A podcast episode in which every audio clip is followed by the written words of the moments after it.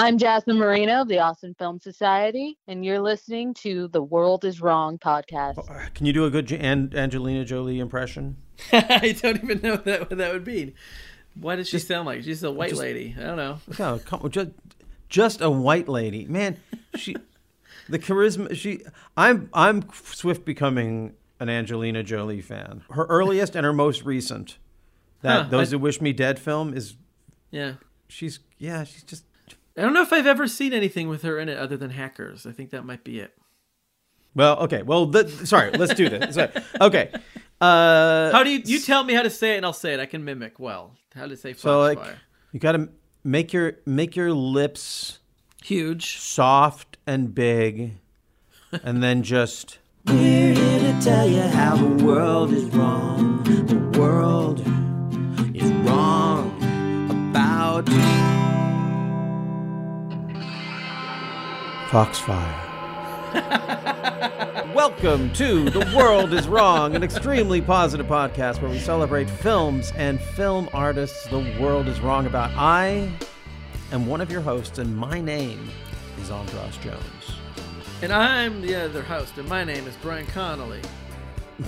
You have a, had a hard time getting that out there. Ah, you've been you've been drinking, celebrating your, your big win at the Prison City Film Festival, Bryan. No, I was, I was trying to do Angelina Jolie with her big lips, and it's hard to talk without sounding a little drunk. Okay. Yeah, because I'm not Okay. used to it. I'm a ti- That's- I have, that's ti- I called- have tiny lips. That's called charisma, my friend. anyway, uh, yes, welcome. We are here to talk about the film Foxfire, a film which Bryan has not seen, but it was suggested by a great friend and colleague of his. And now, Bryan, tell, tell us about our guest who's going to be joining Uh, us. yeah, so uh, Jazmyne Moreno. Uh, I've known her for a while now. Uh, she, my wife and I hired her at Vulcan Video. Gosh, 11 years ago, something crazy like that. Uh, early hire, and, and when I worked there, and it was one of the. She was one of those people that in the and I feel she. I think she was like 18 or something. She was like just moved to Austin, like it was that week. She tells me often that I'm the first person that she met. Like Chris and I were the first people that she met in Austin. Uh, but the interview was great. Like instantly, I knew I loved her because of her obsession with Voyage of the Rock Aliens, which is a movie I really like a lot. And and I believe she just yeah, she just was so smart about movies and was just so exciting to talk to her. It was like an instant hire. It was like, of course. And then she kind of became in charge of the screenings that Vulcan would do. We would do uh, screenings at various bars and places, and she kind of took the reins of that and was like, I want to program that, I want to do that. And she programmed really great stuff, really interesting stuff. And then that kind of led to her being asked to program a bunch of stuff at the Alamo and to do guest spots on Weird Wednesday. Uh, she did uh, the movie Naked Obsession, which is so good. Like, it's an erotic thriller. Uh, starring the greatest American hero, uh, William Katt. It's amazing, and she she's a big champion of that movie, as am I. And she's just a person that I'm always running into and always around. And then thankfully, when I started working again at the Austin Film Society, she got hired to be one of the head programmers there. So I see her every day. She does the late nights and all the other, a lot of the other stuff. And her programming is so awesome and so exciting, and definitely like on brand for what we do here. She programs movies that people would not think are great, that no one's ever heard of, constantly, which is a hard job to do. To do like a monthly, weekly program of late night kind of stuff and kind of get people and like that kind of audience is a very cinema savvy audience. So to find stuff that they didn't know was good or they didn't know existed is hard work, but she does it all fucking time and is and they're huge. Like they are the big hits of every week. Like her movies do so well, and her intros are amazing. So if you're ever in Austin, go to any of the late nights. Usually it's like a Thursday, Friday, or Saturday night. She will intro it, and she does fantastic intros. And I'm just very excited that she has joined us finally. I can't believe we waited till season the middle of season two to bring her in. I'm an idiot. I should have asked her last. Whenever you've asked me if there's anyone, I'm always like, I don't know, I don't know. I'm a moron. What can I say? I totally was sitting on a great guest, and now here. Hopefully, this definitely won't be the last time. I hope you had a good time, and we'll come back to, for more. Just because she's so, I just love hearing her talk about movies. Yeah, yeah. And she chose this film, which I had never heard of before. Are you familiar with this film at all? Even Yeah, you it's haven't where, seen it. yeah, it's where Clint Eastwood has that jet, right? And he's flying that Nope, jet nope, around. nope, no. That's Firefox. Oh man! Wait a minute. Ok- okay, Foxfire. Okay, okay, I can see. I bet there's some similarities. Maybe, maybe. Like how's how's the masculinity treated in uh, in Foxfire? Because in Firefox, it's pretty awesome. You know. Uh, um, I kid because I know. Uh, so it's it's not good. The men aren't good in this movie. Uh, Uh, there's, you know, some of them know know some, some of the- them are good in that they know their place, which is not in the story. Is to step step aside and kind of let let the story happen. Uh, look good and let the girls do what they're gonna do. So uh, that's I don't know. Is that that's that's not really uh, Eastwood's brand. So. no, it's not. Uh, yes. Well, I, I'm I'm excited that you. This is my second time meeting Jazmyne because I, I filmed her for the That's Vulcan right. video Yeah. documentary that's now hosted that. on our uh, on our intro episode, and uh, I encourage people to check that out and to please watch Foxfire. It's available on YouTube and other streaming platforms.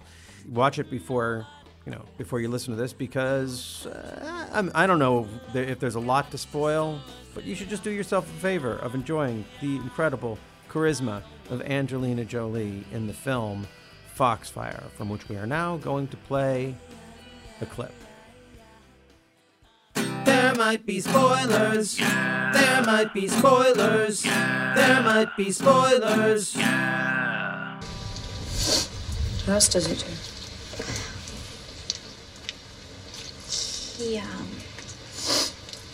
he gets really close. And he touches my chest.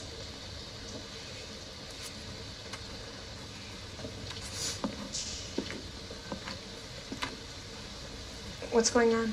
Rudy's making up shit about Mr. Button. I'm not! Okay, I'm not! He gets behind me and he he rubs himself on my ass. You should be glad someone does. Shut up, Cindy. She's crazy. Everyone knows that. She's telling the truth. He does it to me, too. You don't count, Violet. You do it with everyone. Well, at least I know what I'm doing. Oh, half the stories about you are true. Give it a rest, Cindy. Look, you're the assholes for letting him get away with it. No, no. You're the asshole for letting him get away with it. Excuse me? Who the fuck are you?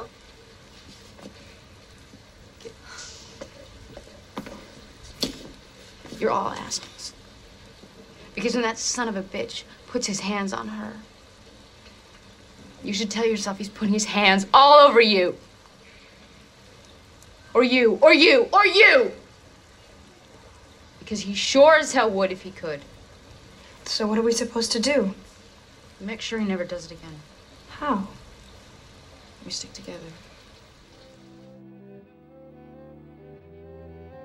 Foxfire from 1996 is based upon the Joyce Carol Oates novel Foxfire Confessions of a Girl Gang. Directed by Annette Haywood Carter from a screenplay by Elizabeth White, the film takes the novel out of its 1950s setting and places it in modern day Portland, where a classroom of high school seniors is being preyed upon by a biology teaching football coach played by John Diehl until the arrival of Legs.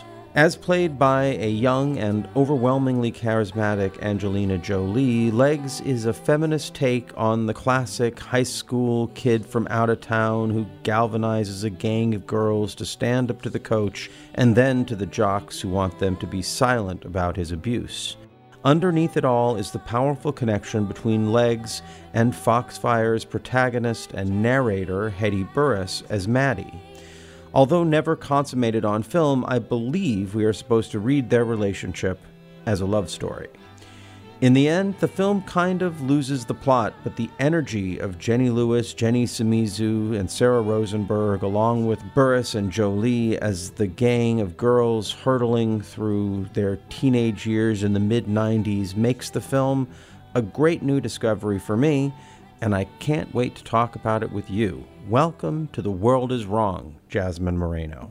Thanks for having me. So, why did you pick this film, this fantastic, foxy, fiery Foxfire film? I'm a huge fan of this film and just in general, sort of uh, 90s women's centric cinema that I think often gets forgotten. But as of, you know, the past few years, there have definitely been people who are uh, making the case for films such as Foxfire. So people are finding these films again so I've always been a big fan of this era of filmmaking, and uh, I think this is one of the more interesting cases on a lot of fronts in terms of the actual subject of the film, but also its backstory and sort of how it uh, it, it was distributed and ultimately sort of what that says about the state of women's filmmaking in the 90s. I certainly had, was unaware of this film until you recommended it. So. Uh you're doing you're doing the work that the distributors, I guess, uh, failed to do. So, how is the world wrong about Foxfire? This film was pretty mu- roundly dismissed when this was released. Critics, uh, Variety savaged this film when it was first released, and if it wasn't just outright, you know, denigrated, it was sort of looked at as trivial. You know, it, it was easily dismissed as sort of yeah, a piece of fun, not quite put together. And uh, that was it. I mean, it was in theaters for no time at all, really. And a lot of that had to do with the critical reaction to this film, in addition to a few other things that were happening in the background. What was happening in the background? So, this film was only released for a one week engagement. This was one week, and it was dropped in art houses.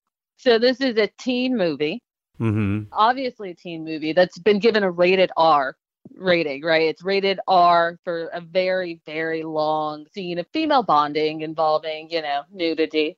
And, uh, you know, this is a rated R movie for teens. Nobody knows how to market it. It was supposed to be released in the spring. It was going to be like, you know, here's our hot teen ticket for spring break. And they couldn't do it, they couldn't make it happen. And at the time, like MGM was going through some financial issues, actually. They were going bankrupt. So it ended up that they were going to shuffle it to the summer, but that didn't quite work because it went up against some of the other big releases. So they dumped it in like January. And it was released two days before Girls Town, which is kind of similar. Again, like female bonding and what such. So it's released uh, two days before that. It came out a few months before Set It Off, a few months before The Craft. So I think it just sort of got lost, you know, was, and you didn't have stars in this film. You know, we can look at it now and you've got Angelina Jolie, but at that time she'd only been in Hackers, which wasn't a hit. Mm-hmm and you know you have jenny lewis who at the time was you know she'd been in movies as a kid but most notably like troop beverly hills. Right. And then you've got jenny shimizu who's you know a calvin klein model and acting in her first role and not a household name. So you don't have stars in this film. It's a star making performance for Angelina Jolie, but I think, you know, you'd have to actually have seen that film to get it. Yeah. So you have all of that going on. And it's a shame, really, because the director of this film, it's like, this is her, uh, this, the fallout of this film, you know, this was a huge, this was a flop, this was a flub. And after that, she wasn't able to get another film kind of off the ground. And for like 17 years. Have you seen Savannah? I haven't. I haven't seen it. Um, uh, it's not good. I'm no. We're very positive here, but I watched. I did pay my dues to watch it. I mean, I didn't pay to watch it. I guess through some subscription I did, but I just I watched it, and I was, uh, yes, the the the rebellious spirit was certainly uh, Hollywood beat the rebellious spirit out of Annette. What is it? Annette Haywood uh, Carter. Annette Haywood Carter. Yeah, it's a very uh, uh, well. We can get into discussing it. I don't want to interrupt it, but it, that's one of the that's one of the areas of research that I did. I also watched her the film that made her got her like some uh, this film, I guess, was the film The Foot Shooting Party with Leonardo DiCaprio. Have you seen that? Yeah, I kind of tried to watch that a few years back. Um, yeah. Wasn't wasn't a big thing. I'm not sure if Annette Haywood Carter. Certainly, it was difficult. A difficult time for uh, women filmmakers. I, I- in watching this, and I don't want to come in hot on the negative because I'm very positive on a lot of this film. But having watched it now a couple times and watched her other work, I'm feeling like maybe, It's on you, Annette. It's what you it- yeah, it, it a little. yeah, maybe I mean, maybe she just maybe she wasn't up to this material. Like Yeah. it- like she was given a powerhouse cast and a powerhouse mm-hmm. story, the Joyce Carol Oates story, mm-hmm. and I yeah, well we can discuss it, but uh, certainly that doesn't explain why this film because the film is I think this film is much much better than either of those other two efforts. Like s- this is definitely the high water point for her that she's been able to express on film. Uh, who knows? Maybe someone who pines for the rustic old ways of the deep south uh, will would love uh, the Savannah. uh, some you know Jim Caviezel as a, yeah a, a, a, a gentleman hunter. Uh, it's uh yeah it's a it's tough. It's a t- it's a tough watch. I had to break it up into two two days. But anyway, uh, not to interrupt, continue, continue on telling us about how the world is wrong about this, even if uh, maybe not about Annette Haywood Carter. No offense, Annette. I'm sure. I'd, I'd Oh no. I'm I'm yeah, I'm good. uh, I think uh, I've covered sort of. I think I think this film there is in in talking about sort of you know filmmakers and their potential. I think there's a lot of you know potential shown with this film, Yeah. and you know you almost get the feeling that if she would have gotten something to follow this up with and a bit of support for what she was trying to do, it's you know perhaps there wouldn't have been a Savannah. Yes. Uh, that's Yeah. for sure. Yeah. But you you see a lot of those stories sort of in that time frame, and a lot of women sort of not finding their footing as filmmakers, whether you know it, if they're filmmakers behind better films than this, really. So there are a lot of those stories yeah. from that time frame that I think is uh, they're really interesting. It's like women given opportunities, and then those opportunities sort of don't become, you know, um, resounding success stories, and then that's sort of the last you hear of them. And in this case, it's very, you know, you're done. You're one and done. It's your big break, your big opportunity. In this case, with Foxfire, and for others, you know, it's like they turn to television and were able to sort of subsist that way. But in her case, you know, she went to you know, teaching and wasn't able to sort of sustain a career in filmmaking for 17 years Yeah.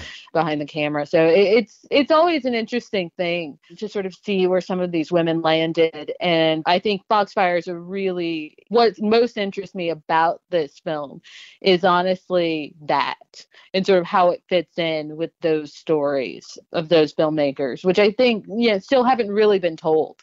So yeah, that in terms of the actual film seeing women bonding young girls bonding there's always an appeal of that as a woman because you don't always get that. They're not at each other's throat. One thing i appreciate about this over the joyce carol oates story is it's it's less a violent revolt against the gender order than it is just sort of you know stand up for yourself you know uh, in general right not so much of like men men men which is Mhm. very much hammered home in the original story You know, I just realized, and I feel embarrassed now because I actually know Annette. she was the script supervisor on A Nightmare on Elm Street Part Four, the Dream, uh, the Dream Master, which I was in. Mhm. And so, gosh, Annette, I'm really sorry. Uh, although not so sorry because why didn't you cast me in Firefox or Foxfire? Because you knew me. Gosh darn it. Okay. Anyway. You Uh, could have had Peter Facinelli's role. I could have been, you know, I, yeah, yeah. I could. I come on. He's he's got a. I know. I I mean, I've seen both of our butts. You haven't seen both of our butts, but Peter's got a better butt than mine, and it's featured heavily in this film.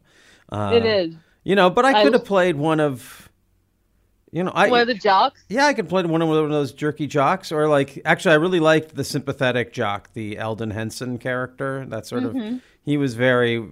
It, overall, actually I knew the casting director Mali Finn. She cast me in uh, in something at in, at that time, and as I've watched this over and over again, I kind of think that she's the the MVP of this production because the the cast Oh, absolutely. is so like you say there's no stars but that makes it even more impressive how many stars are in this hmm and i think that's also part of what like The potential behind this film and Yeah. within this film. yeah Yeah. i mean angelina jolie like you said is a like she's james dean walking into this movie she's Oh, yeah. she's mickey rourke she's in James Dean, rumblefish she's- she's, Brando. yeah, Yeah. she's all the cool the cool ones Mhm. which made me want to say like you were talking about other films that are touchstones for this either uh, i'm thinking more in terms of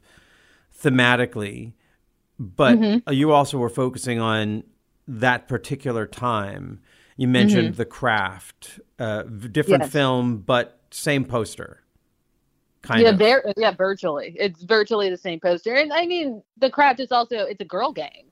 yeah You know, it's the girl game of magic, you know, but it's a girl gang. But I think also when you're looking at something like the craft versus this, you definitely see what happens with a bigger budget and uh, you know, perhaps a stronger script as well. But yeah, it's like you see a lot of the potential of the story when you watch something when you watch it up against something like the craft but i mean what do you do when you're like oh okay like we've got a bunch of these coming out at once you know and there are a lot of those like girl rebellion movies in the 90s as well like at this Yeah. time so yeah a lot of indies like fun which not my favorite film film i will not go to bat Mhm. for but uh i think that's like 1992 maybe 94 it's in there somewhere. You've got, you know, Gun Crazy a little earlier than this. So you've got, you know, several of those sort of floating around. And this one, one thing I will say is like it doesn't necessarily stay so close to its source material, but it does in a way stay close to that time period because this film really does harken back to like those 50s girl gang movies, you know, high school Hellcats, etc. You know, and I love those films. But when you watch some some of those films, they're actually they're uh, sort of you know they're more in your face, you know, than this film is, which is interesting. Mm-hmm. It's like this is a lot of just high school hijinks, the actual you know things that they do in the film, save for the ending. But yeah, it, it's it doesn't push so hard in a lot of ways in terms of their rebellion that you see on screen. And there are other issues, you know, with the film in and of itself, which kind of, you know, become a bit frustrating. I have a few sort of areas I'd like to approach the the Okay. film from, just sort of in general. So one of the touchstones that I thought of that is because we, we recently did an episode about uh, Jennifer's Body, Uh huh.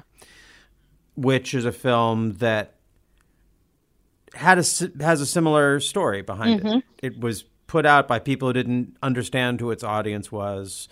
It disappeared, but it has received a uh, renewed re- renewed interest Mhm. in part because of that story and in part because I think because Karyn Kusama the director has gone on to much more interesting work Mhm. and that film didn't stop her Yes.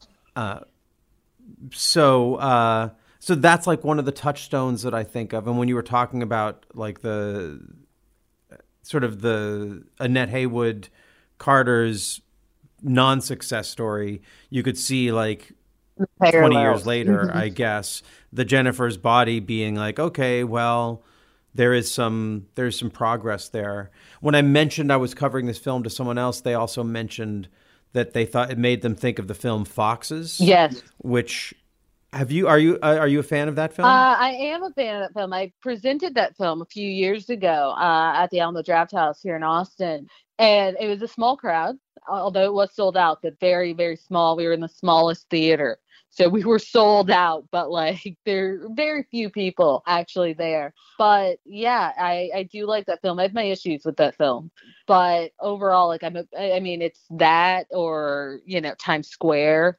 mm-hmm. kind of is similar in that similar vein. Ladies and gentlemen, the fabulous stains, you know, Yeah. Legend of Billie Jean. And those are favorites of mine. They're also films that I think a lot of women love because I mean, you don't get characters like that. You don't get like, you know, a lot of like girl rebellion like that that's angry on some level, but they're also so cool, right? You want to hang out with them. And this is very much a hangout kind of movie.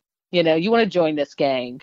Yeah, it, it really is a hangout. Like, like at the end, it it confused me. I when I when I when I had watched it the first time and I went back to it, I was like, so what happens at the end? Like, did they and because at the beginning there's a very direct conflict Mhm. with the with the with this uh, abusive teacher played by John Diehl, and then it gets a little bit more diffuse because it's the football guys trying to put pressure on the girl gang to retract their statements against the professor who's also like the, the football coach Mhm. the teacher is also the football coach and then it just becomes sort of like well angelina jolie's going to be leaving town and that's now the that's the conflict. Mhm. I, it, it, it, it in the book because you've read the book does it does the con is that is that in, uh, a reflective of, of how the book tells the story? It hits the major points right? Like it hits the major uh plot points. But the issue becomes like i think in the film you know and as i was i was rewatching it i was just like you can't tell like how much time passes. Because in the film it's like is it a week? Like how long is she there? It's not clear you know? Well she has to go do six, six months in prison or or in in juvenile Yeah. hall. Is it is it six months or a year? it's how long like, is she uh, she's gone for a while and you're yeah like but then the once the one girl admits that she lied to the judge Mhm. so maybe she gets out early but yeah you're You- right it's very quest dubious Yeah, you can't tell, and it feels like a week passes. You know, you're like, how long Right. is this? And you know, it's supposedly that it's pretty much senior year. You know, it's all year, and you don't really get that sense in the film of how of time. And I think that also sort of plays into wondering what the hell is going on and like the sort of lurch of tone and uh, direction that each the film takes at certain points just due to the fact where you're like i it's disorienting as to how long any of this you know is going on and how long they've been friends or anything. And i think that's sort of uh, that's a that's an issue in the film that isn't there in the book just because you have you know pages upon pages to to flesh everything out. And there's some characters in the film that just you, you just they disappear. You know they just totally disappear. So uh, i know one of the reasons you want to talk about this one as well is that you have jenny lewis and it's like her character kind of disappears. Yeah. You know it's like she's there there's scenes with her and her character but she's just sort of introduced and that's it. The violet character is never really clear like who she is. It's like she's a she's the the resident you know slut so to speak. Mhm. but there's more to her and you never quite figure out what that is so like those two characters in particular get very little screen time but even hedy burress character of maddie kind of you know her thing to sort of just stare Yeah. uh, stare at angelina jolie's character of legs you know, she's sort of sidelined. Everyone's sort of sidelined. And Legs is a character you never get close to exactly and never quite figure out her backstory. You know, you can kind of pick the pieces up, but you don't really know who she is, where she's from, or anything much about her. And then it ends up Jenny Shimizu's movie by the end, sort of with the character of Goldie or us centering Goldie in a way that's really unexpected. So it's there's some some interesting choices being made there. Yeah, that's that's where I feel like the film is just more film than than that than the director knew what to do mm-hmm. with. It, it maybe have you seen the 2012 Laurent Cantet uh, I have French version? I have not. It's not actually. I think it's in English language because I saw a preview mm-hmm. that's in English, and it looked really interesting. It's a very hard film to track down at this point. So, mm-hmm. but I it, I was very curious because it seems like it really tells the '50s story, mm-hmm. and the thing I like about this film, one of the things that I think is so great, is it really does capture a '90s Northwest feel that's why I feel like like the like the music supervisor and the casting director are the real stars of the film. Oh yeah. And then the source material, which is you know is strong, and it's unfortunate because I don't want to like. Basically, I don't want to just like blame Annette Haywood Carter and Elizabeth White who wrote the screenplay, and at the same time, I do feel like well, if I wasn't trying to be supportive of them, my support would be to point out that yeah, they they're in over their heads on this film. Mm-hmm. Like uh, Angelina Jolie walks onto this film and it's like, okay, well, this I'm ready to make Rebel Without a Cause, and I'm sorry, but they're not Nick Ray. Mm-hmm. They are. They got. They just got way more movie than than they could handle.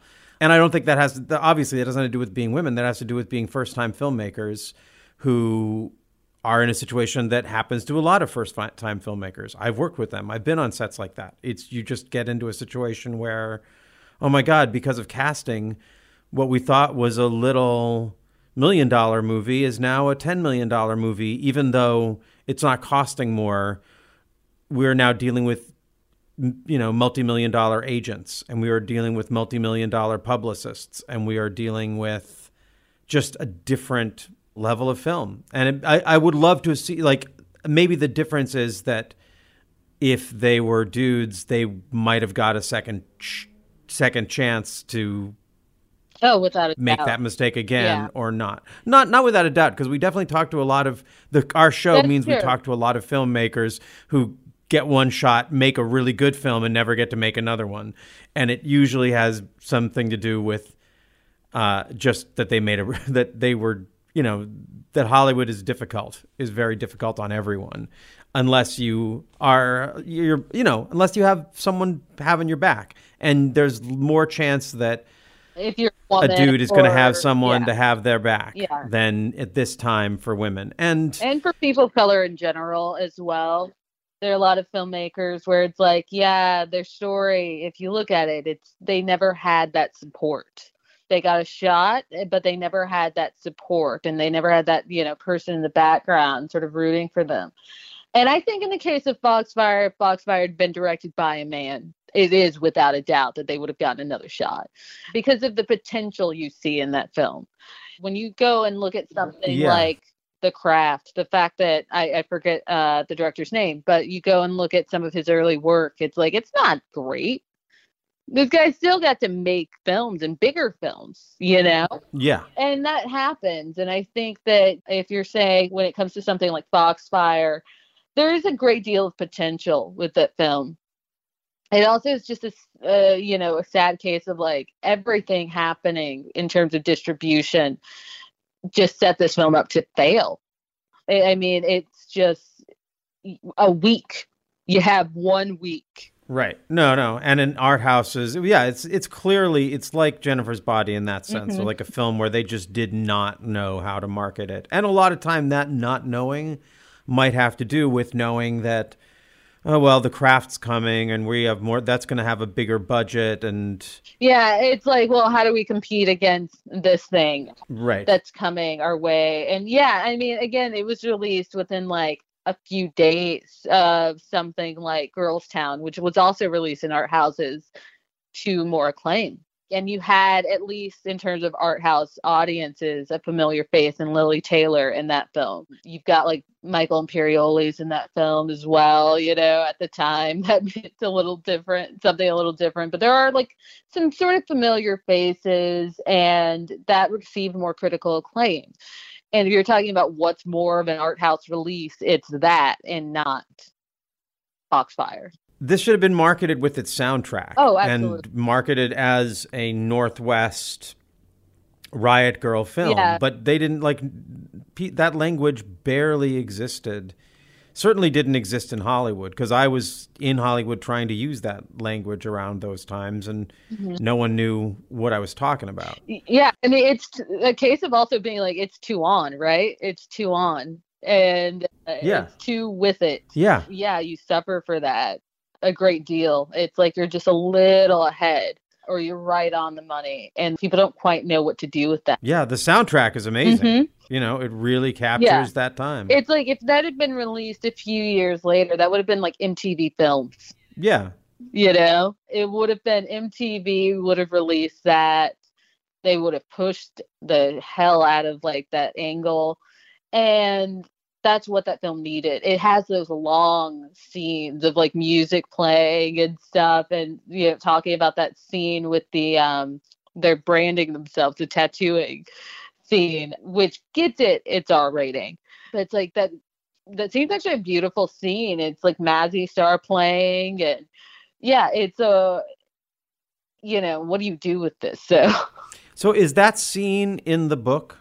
Uh of them like tattooing. Angelina Jolie takes off her top, and then they all take off their tops, and it becomes this female bonding thing. And when you said if a guy had directed this film, he would have got other chances, and I to argue with that. That's fine.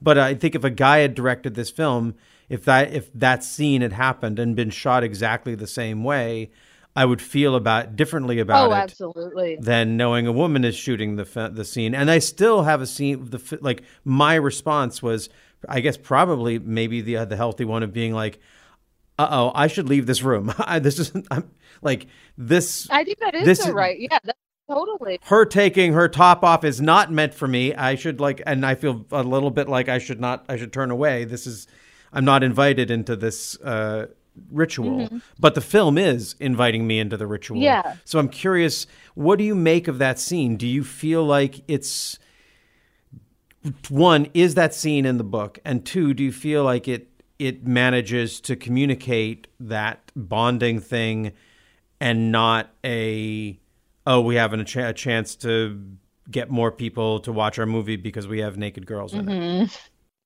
Uh, I don't. The thing is, is I read that book when I was a teenager. I don't remember if that scene is in the book at all. Uh-huh, okay. Um, I just don't remember. But in terms of sort of the scene itself, I mean, I, I think the reaction you had is accurate. I mean, that scene is a scene of just like intense, like female bonding, and like it is. It's not really for you, and that sort of that sort of closed off quality of the film. I think as a as a whole, really, you see throughout the film that it's not really for men. Period you know, this is not the film for you. They've cleaned up some of the sort of very sort of anti male language and what such in the that's in the book that I remember distinctly. But that's one of those moments where you're like, yeah, you know what, this actually this isn't for you at all. And in terms of sort of taking off their tops and whatever, how that feels as a woman, I think also because Legs is so obviously she's a character who's there just as like a catalyst for their awakening and part of that is also a sexual awakening. And I think also this sort of you know nudity as she strips herself bare and she's exposed and they're exposed but I, I think that sort of what's behind that is less salacious than it and and you see that in the way it's shot too you know it's like it doesn't it, it doesn't linger as much as it just sort of stays in that moment. It is an incredibly long moment, but you're not lingering on people's bodies. And I think that's a it's a subtle difference. It's a difference that I definitely noted when I was sort of rewatching is sort of how that camera moves about through the room. And you've got three out of the five girls topless, but you're not staring at them. You're not the camera never feels as if like you should be gawking at these girls so much as you are a part of the moment with them. And I think that's a very distinct difference. Whether or not that was to, you know, let's let's get some, you know, we need some TNA in this and like this will really help. I don't know, but I, I get the sense that that's not quite the case, you know, and that's not what's going on there um not like a producer was like i need some tits you know uh and they were like well here's a scene for you because i think that satisfies anyone's urge to see that and you would have you know pushed it further i think and there's the potential to sort of push that film further in terms of the sexual content which is minimal because you have all of that sexual tension with the legs character and maddie also sort of with the character of goldie so yeah, like Legs is sort of androgynous and mysterious and she comes through and awakens these characters and like I said, part of that is a sexual awakening that uh I I almost wish the film did push that further and it doesn't. But I think the film would become all about that if it did as well. And I guess that's part of where I want this film to be a better movie, which isn't. Fa- I mean, isn't really. F- I mean, it is fair, but it isn't fair. It's the same way I feel about a lot of teen type movies. There's a different place that I don't know that Rumblefish lives than Footloose. Yes, and they're both kind of like there's there's still and this movie's the same movie. The cool person in boots. Mm-hmm. Let's not even say it's not the cool guy. Like the cool person in boots shows up and shakes up shakes things up mm-hmm. and makes people have to grow up and deal with how serious or how poetic or how beautiful and how tragic the world is mm-hmm. because all the grown-ups don't get it. Mm-hmm. And and and this film I just there is a part that feels like it's trying that's where the the the not the the sense of not strong direction is is that it keeps trying to be different kinds of movies yeah. and not in a conscious way mm-hmm. not in this way of like okay we're going to be shifting it's like i'm dealing with this powerful fo- I, I just I don't even mean this in a bad way, but Angelina Jolie walks onto that set and it throws off. I mean, she's playing the role you cast, but the amount of charisma coming off of her is going to throw off the balance of everything. And I was also reading here that and maybe I'm wrong about this, but uh, when I was doing research on this, that Jenny Shimizu and Anna, Angelina Jolie had been a couple before this. Uh, they met during and had a relationship, like sort of during this the making of this, and it's yeah, it's like uh, Angelina Jolie was with like Jonny Lee Miller at the time, and uh, as well, and so yeah, it's it's really interesting there's a lot to contend with yeah. as a director. You've got a who lot are still fine. Yeah, yeah, yeah, yeah. Just and I'm sure you're dealing with producers and at least your distributors or whoever's funding this who aren't or are outside of this group that you're constantly having to prove yourself in ways that any director has to, but the specifics of how you're having to when you're a woman in that situation, a, a, women's team in that situation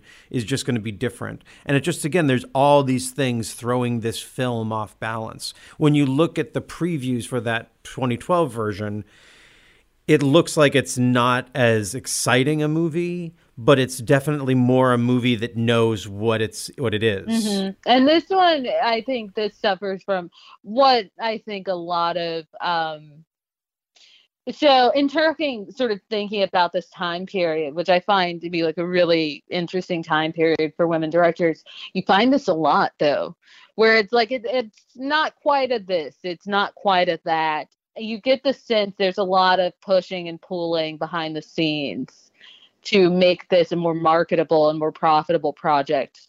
And that that comes across in quite a few of the films from this era from a lot of these women filmmakers and you, it's understandable that they suffer later from advertisers not knowing how to handle it, how to market this film. Because I do agree that this film sort of it seemingly has a lot of depth, but at the same time is just a teen movie. And at the same time is going for something very different you know and and you end up in that weird space that i think something like a poison ivy finds itself as well. Something that you're like there's there's a lot more depth that's underneath the surface here that's not being explored. And you feel that and there's this sort of tension and this frustration within the work and that you see sort of on the screen between what was probably on the page and the finished product. Yeah. There's something really zeitgeisty about it that it doesn't matter whether or not it's good. Mm-hmm. It's so full of energy and time and place mm-hmm. and potential. Yes. That it's it's fine. It's it's kind of fine that it's a mess. It's only because I'm doing a podcast about it that I've gone back and watched it multiple times and have thought deeply about it. That I'm like, oh well, yeah, this. It doesn't quite. Yeah, it's like, eh, but you just had the one watch. You would go like, yeah. Yeah, I'd be like, fuck Jenny Lewis and Angelina. I just mostly I just come away with what I what everyone probably should have come away with, which is Angelina Jolie is a generational star. Mm-hmm. Just like let's get on with it. that's that's a you know I, and I think she what, what's your what's your take on Angelina Jolie? I think she's great and I think in this film again like this is a this is a star making performance. This is her rebel without a cause. She pulls a Brando kind of a thing too, you know. Yeah. And you're like, no, the energy she has in this film is out of this world and the magnetism. And when you sit there and you watch her i i will say in terms of you know you said she kind of throws off the vibe it's like you know she definitely changes the vibe of this film you know and it's her film immediately. I think when you see her in this or something later like girl interrupted it's her film you know like it doesn't matter who else is on screen if angelina jolie is on screen it's her film. Um and she has the ability to sort of uh, outshine her co-stars in a way that is equally compelling, but also can sort of throw off the entire tone of the material. Because whatever movie Angelina Jolie is in, I don't think anyone else is in that movie. And that's sort of a thing you see with this film.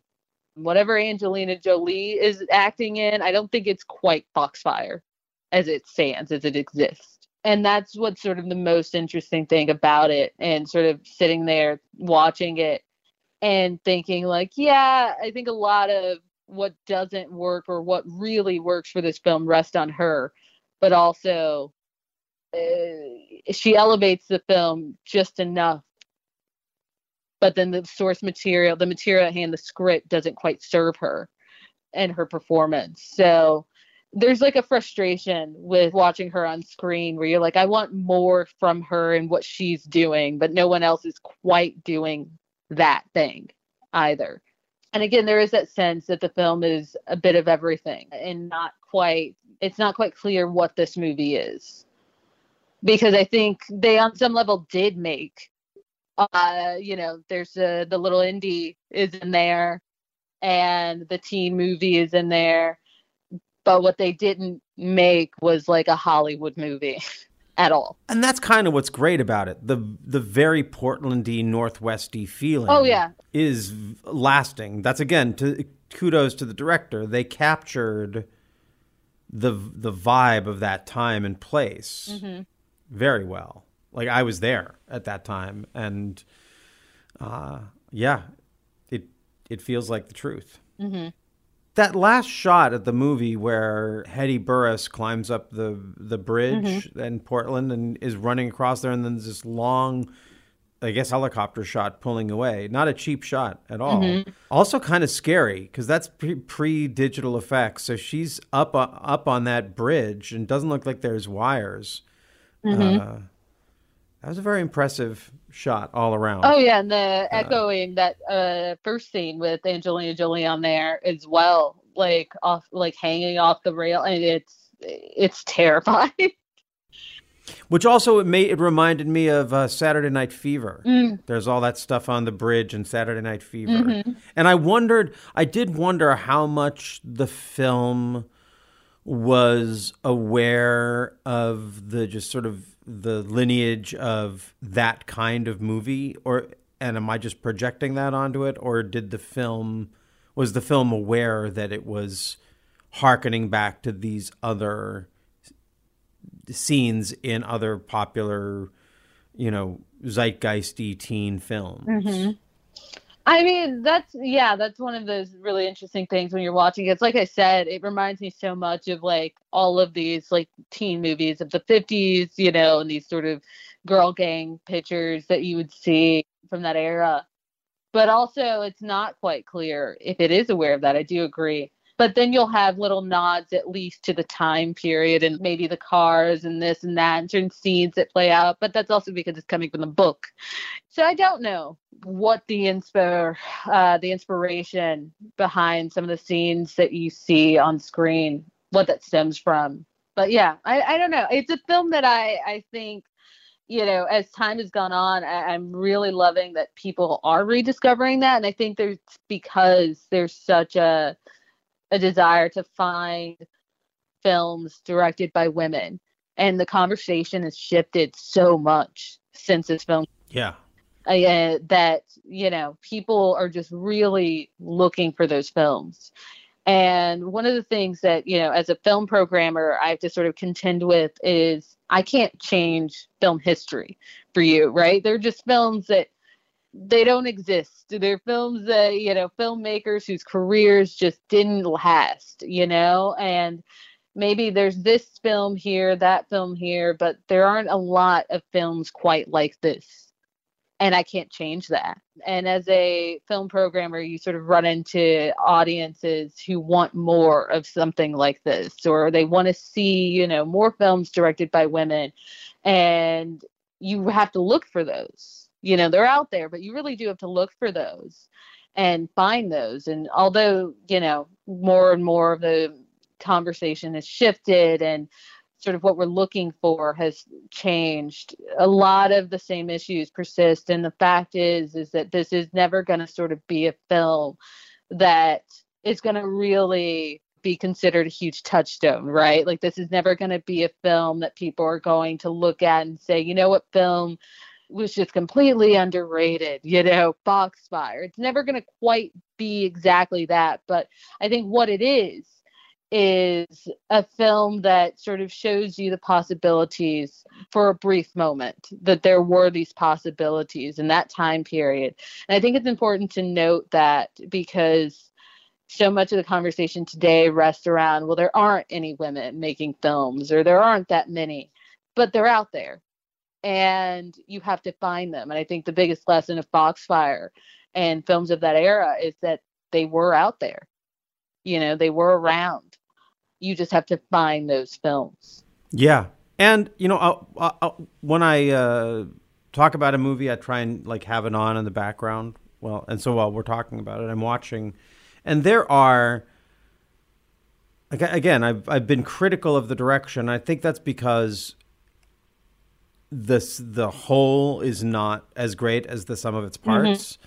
and that's the director's to some degree. Although the director probably didn't have the final cut on this one, so but to some degree that that lays at the director's doorstep. But at the other t- at the other on the other hand, as I'm watching it, there are some just great scenes that show a an intelligence about filmmaking mm-hmm that is worthy of a second shot. Mm-hmm. Like I'm, I was just watching the the dance scene, which I think is one of, at, at, the time, even the first time I saw it, I thought it was one of the most affecting, uh, just little sections of the film.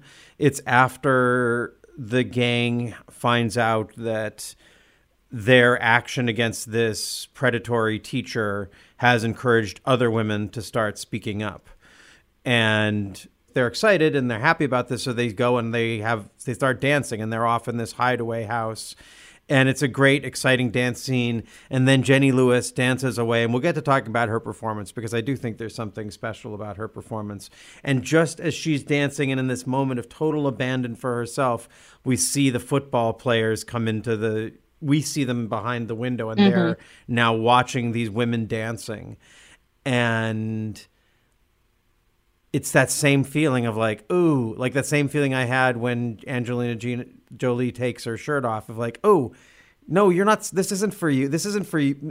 Except in that time it was this isn't for me. But then later when they show up, I'm like, no, no, no, this isn't for you either. Go away. Mm-hmm. and the and it's all communicated in camera moves, beautifully directed. In fact, that whole scene plays out across this window and it includes the ickiness of the guys watching them but then that sympathetic boy and his sort of cute connection with Jenny Lewis and all of it through this window that is making this larger statement of the separation between the sexes, I guess, in this sense, but not just the sexes, the gang, the outsiders, and the insiders, except in this case, the insiders are outside and the outsiders are inside. Anyway, I hope I described that well enough. I mean, if you've seen the film, then you know what I was talking about. If you haven't seen the film, you really should have seen it before we started talking about it because we've, we've been spoiling it. So anyway, so there's there's some real there are some really excellent moments of filmmaking,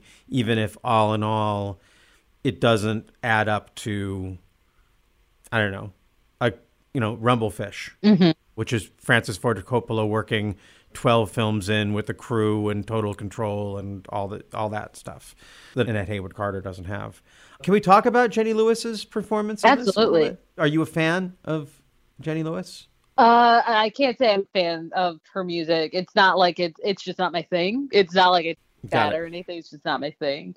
But no, she is great in this, and it's a very like sensitive performance, and it's a very natural performance, and it's like you know out of the actresses in the film that it's like you almost wish she had the Hedy Burress role. Yeah.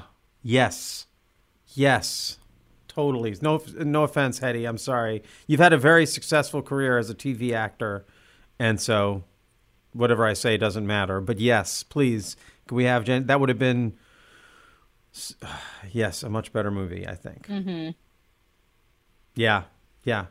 I, there's the, I love that there's a scene where like there's a scene where Jenny Lewis is in the grocery store and she's singing. I actually am a fan of Jenny Lewis's music, and so eh, watching her work her music into films is one of the fun things about watching Jenny Lewis sort of transition out of being an actor Mm-hmm. it, it, she does it in Don's Plum. She does it in this, where she works in her playing music or singing a song or talking about writing a song, and I don't know. I just I love that. I love that. And I she's she's an actor who I know. You know, she could if she wanted to be in movies, she could be in movies. I'm sure, and she chooses not to. But I think it is such a waste. Um, not a waste. Uh, it's such a tragedy for me because I really like her as a young actor, and I really uh, have immense respect for her as an adult artist, sing, performer, you know, songwriter, and she certainly has grown into a compelling iteration of this girl that we know on film. And to see her at least once play an adult, like, you know, sort of tie that bow and play an adult role in in films, uh, not in adult films, in a, a grown up, like not a playing a not playing a teenager, playing a grown up in films would be. Uh, I, I'm still holding out hope that somewhere P.T. Anderson or some a director of that stature can like lure her out of her exile from cinema and and bring her back. But okay, just make that was my that was my little plea to the universe for more Jenny Lewis on film. Anything else you have to say about Jenny Lewis in this film, or uh, there's I I'd like to just like kind of walk through the cast and and see if there's anyone else that deserves high praise. Well, it's like um, I forget the the name of the actress who plays Violet. Sarah Rosenberg, she's great in it, and yes, let's talk about her. Yeah, no, she's wonderful, and this sort of like you know broken doll quality to her, and you know, both she and Jenny are really wonderful and I feel like if there's anyone who kind of you want to switch up Hedy Burress role with Jenny, and if I had my way, Jenny Shimizu is like, yeah, she's a great face, but she's not she's not selling me in this movie. And mm-hmm. that's like the weak point in terms of the casting. It's like she's a great face, but she's not quite up to the task of her character. But when you see the character Violet and she's wonderful and she's barely in film. You know, you forget that she's there, which is such a shame. And there, speaking of that scene with Jenny Lewis singing, it's like it's her in that scene as well. Mm-hmm. But yeah, it's like those two characters don't really get enough screen time. And then Hedy Burress as Maddie just sort of disappears a little just because of the the nature of that role. But also, she's the one most often up against Angelina Jolie in a scene and it, it's like whatever you do i mean you're in someone's shadow right so yeah i feel like my i think the cast is fantastic sort of with the exception of jenny shimizu but jenny shimizu is so charismatic and you want to like her you know? You want to like her and there's something very uh you know she's very striking. And there's something sort of lived in in like her character where you get this sense like jenny shimizu might be closer to this character than any of the like other people are to their characters beyond Angelina Jolie. So that sort of like rebel character that she I think probably understands. You get that sense, but she's sort of my one like if I had to look at one person to just sort of boot from the cast, it unfortunately is Jenny Shimizu.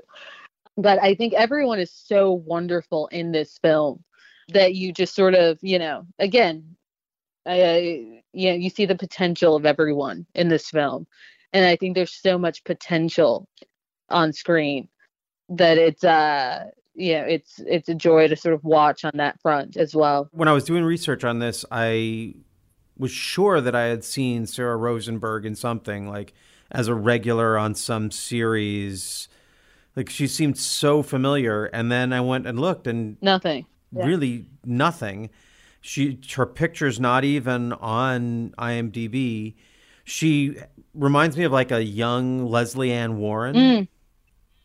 You know, mm-hmm. it, and it's that same kind of quality, this sort of broken beauty, mm-hmm. as I think the way you described yeah. it. Yeah, it's sort of like a broken doll quality. There's something yeah, broken doll, yeah. Yeah, and you do just sort of want to like give that girl a hug. Like, you know, you get this sense like you need a hug maybe. You know, you want to kind of help her. And you don't see a lot of her. She's at the very beginning of the film and then just sort of slowly disappears throughout.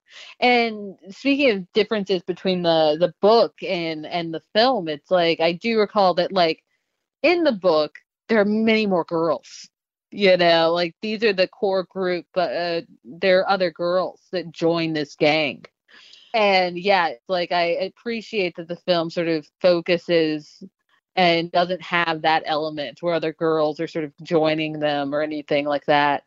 But at the same time you sort of have that you sort of expend a lot of characters you know especially by the time you get to sort of the the final act of the film, it's like they they're barely there. They're there just to sort of react to legs, you know. Yeah, and like at the end, I'm unclear if the if the coach has been if he if they actually got rid of him or if he won his like that that sort of disappears mm-hmm. the issue of this uh, this predatory coach te- slash teacher and it's it then it becomes sort of just about how legs has made these turn these girls into rebellious uh, elements in their families or in their other in the rest of their lives mm-hmm. and then it's then it really is just that legs is leaving town and it's a breakup, sort of this sad breakup scene. That's the end of the movie, and there is a part of me that wonders, okay, I, I think this is one of the good things about the emergence of more women filmmakers and just being aware of a film being directed by a woman is that the disorienting or alienating experience I have of like is this isn't made for me and so I'm trying to get my mind around okay are the things that don't work for me are those the film not working or is that that the film is just more interested in something that I'm not used to? Like that the big that what this film in the end is all about is about Maddie and legs and all of this other stuff that I consider like important plot stuff is more important to me, but not important to the movie or who it's made for. And then the question that then is like that I ask find myself asking is like, wait, has this been what it's been like for every woman ever to watch all of the movies that I consider essential? like like you have to do this math every time you watch a movie that's a lot of work that's a lot of that's a lot of work to do well i think you're right yeah. though like this is you know and speaking of some of the scenes that we've we've touched on it's like there is um it isn't for for you. You know it really isn't. And it's it's a film that i think again talking about sort of the renewed interest in this film and others of that time period it's very clear that these are films made with women or girls in mind and you know when it comes to something you know that came out a few years after this which is all i want to do girls also sort of rebelling and you know it's a lot of fun. But that film's not for for men it's not for boys and you get that throughout. And i think one of the things with foxfire that is particularly interesting is it's a it's a vibe you know and you're just hanging out so I think all of those sort of details that, as you mentioned, seem very important to you are totally irrelevant for someone like me because I just want to hang out with these girls. You know, I want to Right. this gang. I want to be a part of this gang, and I could be. You know, and that there's that sort of excitement uh, when you watch something like The Craft as well, which not written or directed by a woman, but you watch the craft, and I think a lot of the appeal of the craft is like hanging out with these girls. You know, it you want to hang out with these girls, and seeing also these girls as outsiders and watching them sort of struggle to find their place is very interesting. And again, it's something that you don't always see, you know, for women and for young girls characters like this on screen. You know, there aren't a lot of legs, you know, and uh there are not a lot of characters like that for women at all. Well, there's not a lot of Angelina Jolie's. Like, be Right. honest, there's not like Yeah. I, I went back and I was like, this reminds me of that movie Reckless Mm. from like with uh, Aidan Quinn and Daryl Hannah. I know that. The whole time I was like, and and I but I went back and watched it. I was like, no, Aidan Quinn is not like at for my teenage self. I was like, I want to be you. Mm-hmm. And as an adult, I'm like. Yeah, you're not James Dean or Angelina Jolie. You're still you're Aidan Quinn, and that's fine. But it, there's a difference. There, he's, there's a. It's very rare that that this kind of charisma Mhm. just finds its way into into films and is that sure of itself. I don't Yeah. like. But I mean, you know, when you watch something like other films of hers, like uh, you know, sort of this uh, similar, not in a way of just sort of hanging out with a bunch of women, um, and of different types and backstories, is like Girl Interrupted, Mm-hmm. and it's like she's right there with like this incredible cast. Yeah. it's an incredible cast, you know, uh, Winona Ryder, Brittany Murphy, and you're sitting there and it's like, no, this is Angelina's movie. Like, you know, like this is, you know, what was the joke? She girl interrupted Winona Ryder. and like, yeah, she has that ability to just sort of, she steals the moment to, by sheer charisma and force of personality as soon as she walks on screen. So it's like you can't take your eyes off of her. But in terms of even the writing, there aren't many characters like that for women. You know, that is strictly reserved to you know to men. That's that's the place of, of men, and you know the James Dean, the Brando. It, it is that role. You half expect her to like show up in like a crew neck T-shirt with her sleeves rolled up and like a packet of cigarettes, you know, and that's sort of the well, they play with that at the beginning when she shows Mhm. up and we just see her boots and we see her and then she drops her switchblade and then she's walking down the hall and someone says, "Hey, young man, tell me where you're going." Yeah, there's a lot of like, is she a boy or whatever she is? Is one of the lines like there's a there's a girl or whatever waiting for you, and you're like, uh, this is clearly just a girl with short hair, but but like you know she has this sort of androgynous energy about her that is very compelling to watch on screen because it's not something you really see often. And it's interesting when you watch her and the jenny shimizu character because they had actually gone up for the same role in the film I think. And it was like you watch her and it's like Jenny Shimizu, you wish had that sort of similar quality just based on her look. You know, you kind of expect that from her.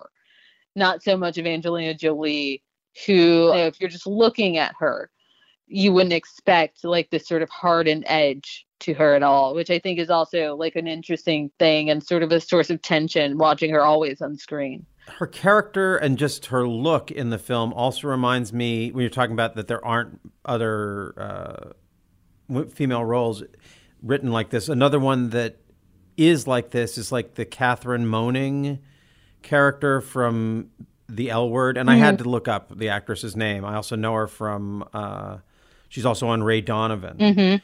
and she has that same kind of like s- there's a stunning physicality to her face but this really deep unaffected coolness Mhm. that you know and then like you know, i guess she gets cast in those kind of roles i'm just trying to think of other examples i'm sure there's got to be something nicole there's got to be a nicole kidman something in there because she also like in order to play that thing, you kind of have to have that Brando, James Dean, Mickey Rourke thing of being like beautiful in just a weird enough way so that it's not like so that you you relate to it as opposed to you're sort of repelled by it like oh you're too beautiful Peter Facinelli Mhm.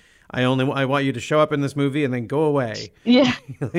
Well, speaking but yeah, uh, I was going to say because we have not at all talked about the the male component of this film really, and like Peter Facinelli is like uh in his Skeet Ulrich role, you which is Mhm. basically not Johnny Depp. Like it's like if they could cast Johnny Depp, they would have. Right. And you could sort of see that but i i kind of love that his character is just like whatever these girls are doing cool whatever. I, I got some thoughts but i'm just gonna let you do what you do. You know he just sort of backs off which i at least appreciate in that film where it's like the men just sort of back off with very little fight and with the exception of like you know the coach and the father at the end. They generally just sort of go, okay, the girls are being girls and we're going to stay away from this, whatever this is, generally, which I really love because it gives them space, but also, again, doesn't sort of take on this quality. It's less that they're fighting against men than they are finding themselves, which I really appreciate and think is a really smart choice in this film. and uh, yeah, I know. And then obviously, then all the adults they brought out the the big guns. They got Richard Beymer and Cathy Moriarty, Who is and John. yeah, Oh, totally. Oh, Cathy Moriarty is like totally just. You're like, oh wait, you're here too. Like you Yeah. twice in the entire film. It's so bizarre. It's so bizarre. It's like by that point she's a big enough name to like, oh, let's have a big scene with mom, and it doesn't happen ever. you feel like when they got her and they got Richard Beymer from a casting standpoint, it's like, oh well, this adds some name value to the film, and we can get them in, and we get them for one day for whatever their rate is, twenty five grand or whatever, and they come in and do two scenes and then get them get them in and out quick. And then Chris Mulkey is the dad, great character actor, not a not a, a, a lovable role certainly. And that's pretty much that pretty much rounds out the cast of uh, Foxfire, and we've we've dug into the production team fairly significantly. I am kind of curious. You know, we're we can't help but see ourselves in films. No, I, I don't. When I say were you ever, I want to say were you ever part of a girl gang? But when I say a girl gang, I don't necessarily mean an outlaw gang like you know that like like these girls, but like running with a, a group of girls. And did, do you feel like that was represented in this film? Oh, totally. Like totally. Uh yeah, I I definitely hung out with a group of girls that uh we did school. we uh we middle school, early high school, yeah. We we did school. Uh one of my big moments that I remember being like, you know, I think we were in like eighth grade. We uh did school and went off and like uh just sort of we went to of all places we're a bunch of nerdy kids that was our thing we we went to uh a school that uh, prided itself on, you know, um, preparing kids for the future. And uh, so our form of rebellion was to ditch school and then go to a bookstore, went to Barnes and Noble and shoplifted books. That was, Ooh. I know, it was. I stole Naked Lunch. That was my big Oh yeah, real rebel. so it's like you know but you have that thing you know uh and it totally gets the dynamic one thing i love about the film is it gets the dynamics that are always sort of at play in those groups and sort of who comes to the forefront who's the leader who is making sure that things don't go off the rails or you know the ones that you have to take care of you know i love that it really does understand the dynamics of groups like that and, and groups of kids and groups of girls and sort of the roles that you take on. So I think that film does accurately depict that. And I think that's sort of what is most relatable as you're watching it as a woman is it definitely understands hanging out in a group of girls and what that's like. So yeah, I definitely I didn't see myself so much in that regard in terms of, you know, I, I wasn't doing uh, you know, the edgiest of things always, but I definitely saw that and seeing sort of like, yeah, this is what it's like to be 15, 16, 17 years old, you know, on some level. So it is what it's sort of like to be a teenage girl. And I think it really does capture that very well. And the crowning achievement of that film for me as a as a, a, viewer of that film and someone who does really love that film is that it captures that element and is very true to that. I, I guess I somewhat see myself on some level. Yeah. Did you was there a legs in your life? The closest oh god, was there a legs? I think like uh yeah, there there was somewhat of a legs character uh, but much more volatile in terms of just like handling group dynamics. Um, so you know, it, it was uh cattier. The, the legs was cattier. My legs was much cattier. So we wouldn't go to bat for our legs in that group. Got it. Got it. Got it.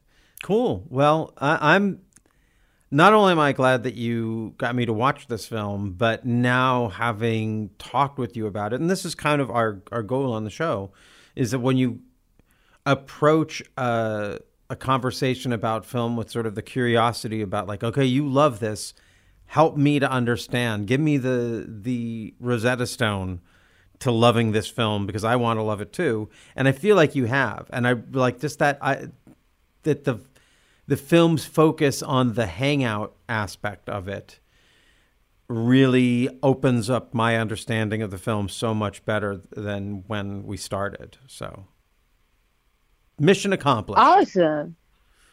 The world is just a little less wrong about this film, and maybe for maybe that that's the case for some of our listeners as well. So, we talked about it in the intro. You uh, you are uh, one of you're a film programmer at the Austin Film Society. The film programmer, or a part of a group of film Um, programmers? so we have. I am uh, part of you know, uh, I have my colleague Lars Nilsson, who's their lead programmer. Um, I'm the associate programmer. I was brought on just a few months ago after having programmed for them for many, many years for a series called Lates. So, um, yeah, sort of uh, taking on a new role within Austin Film Society and beyond just sort of my purview as like their resident weirdo, uh, their weirdo guest programmer. So, uh, yeah, it, it's um, it, has been fun and uh, you know, hopefully can get uh, get some screenings for more films sort of like this or around in that area that I really do adore and think need uh, need a little spotlight shown on them every once in a while. You know, I'm thinking that you might be the legs in your life. You know, the weirdo outsider, but now you're brought in. Now you're a leader of this gang of this film gang uh, which is funny because that's kind of the role you play in Bryan Connolly's film Make Popular Movies, the leader of a film gang, uh, shouting "Cinema Merde," which I think is going to be one is going to be people all over the country are going to be shouting this term in the in the coming year, and uh, I wouldn't be surprised if you get memed. How how was it being a, a such a, an integral part of probably the one of the greatest films of the year?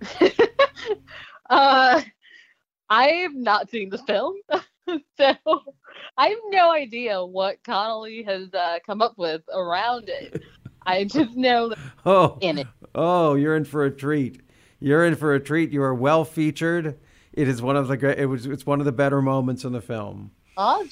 Uh, of course, people who have not, who have also not had a chance to see make popular movies yet, might, uh, if they're fans of this show and they have uh, listened to all of our episodes, and particularly if they checked out the web page for our intro episode, our introduction to your hosts episode, uh, we have there a video that I shot at Vulcan Video with Bryan, and uh, that you you may recognize Jazmyne's voice from that. She was in the segment where we discussed all the great Hals in film, from Hal Ashby to Hal Needham to Hal Roach uh, to Hal Hartley, and uh, that was that was that was a good time. R.I.P. Vulcan Video, but it's glad to, to, it's glad to I'm glad to see that so many of the uh, the Vulcan Video folks, much like the cast of Foxfire, have gone on to even greater things, like yourself at uh, at the Austin Film Society. Is is there anything else that that people should know about you, or people can find you or your your work in any ways? I am all over. So uh, I recently contributed to uh, a book on uh, Weird Wednesday, the history of Weird Wednesday, um, written by my my colleague, my associate Lars Nilsson. Uh, and yeah, I'm writing some things and contributing elsewhere to some projects that should be released within the coming like year or so. So I'm around, that's for sure. And you can be found at the Austin Film Society. Yes. Every yes. Every week, every weekend um, at the Austin Film Society, particularly uh, hosting Lates. Lates. And what is the what is the late series about? Late is basically cult films for the art house crowd. So um, things like on the Silver Globe, uh, you, Space is a Place, uh, you know. So basically, any sort of weird, uh, out there, surreal uh, kind of entertainment for the late night audience. So if you want to see the Beast on a Friday night, that's where you show up. May I suggest Mad Dog Time? Yes. It's one. Actually, just check it. out. we this is what we do. We uh, I'd say one third of our of the films we cover could could fit into that uh, description. So mm-hmm. who knows? Maybe there's maybe maybe someday there's a there's a world is wrong Lates collaboration. maybe the November Men. Uh, maybe uh, Don's Plum. Oof. You know, I don't. I know it's difficult. It is difficult, but we got to look into the nightmare of that of that film to understand this time. Uh, also, one of the rare Jenny Lewis performances. But uh, I, I, assume you haven't. But I encourage you to check out our our episode about Don's Plum, where we talk with the writer producer, and you'd be like, "Writer, that film was totally improvised." Well, they they improvised it in rehearsals, and then and so and there was a writer involved in that process. Uh, but uh, yeah, yeah, it's not a pleasant film. Not not as fun to hang out with with those guys. I would much rather hang out with with the women from Foxfire than with those guys. Even though I would be more welcome with them probably until I started talking, and then they would have treated me like they treated everyone else. Uh, anyway, I'm rambling, uh, but uh, it's been fun and I would, I would I'd love to have you back on the show to talk about more of these films. I know you you recommended Gun Gun Crazy? Yes. Yes. That's another film we could do. Awesome. I'd love to talk about it. Uh yeah, Gun Crazy, anything else on that list, it would be a joy. Hi, I'm Bryan. And I'm AJ. And we have a podcast called The Director's Wall, examining a filmmaker's career film by film First up was M. Night Shyamalan, then Francis Ford Coppola. Who's next? Is there anything to this whole auteur theory? Find out on The Director's Wall. Subscribe via Apple Podcasts, Google Podcasts, Stitcher, or your preferred listening platform. Hey, this is an ad. Don't fast forward. Be over in a second. Are you obsessed with a sports team, a band, or even collecting chia pets? Then listen to my new podcast, Rep Your Squad on Paper House Network, where I dive into what drives people crazy. So if you're a 40 year old man with a stand collection, or a middle aged woman who loves the Spice Girls, that's cool. We don't judge here on Rep Your Squad with me, Chris Scopo. See? It's over.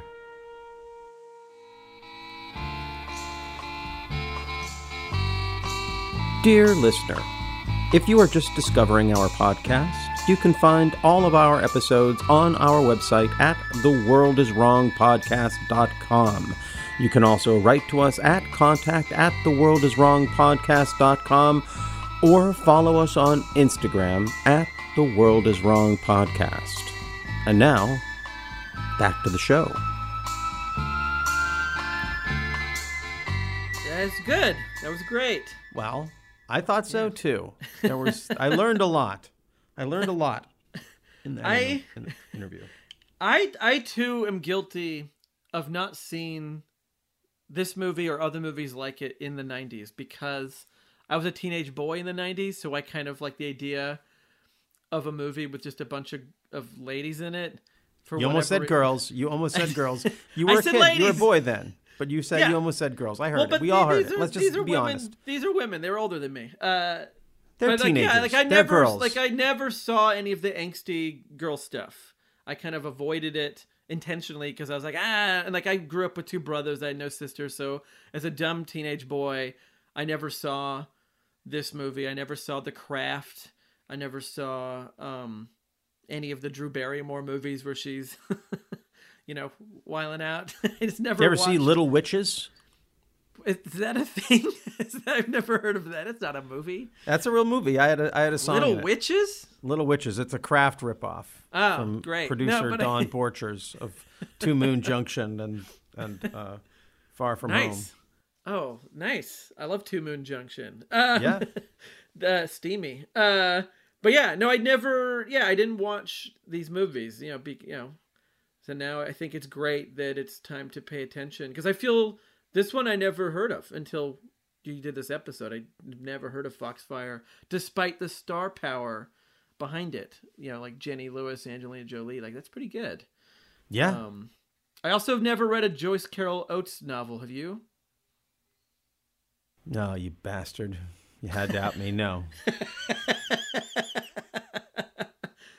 yeah, never did it.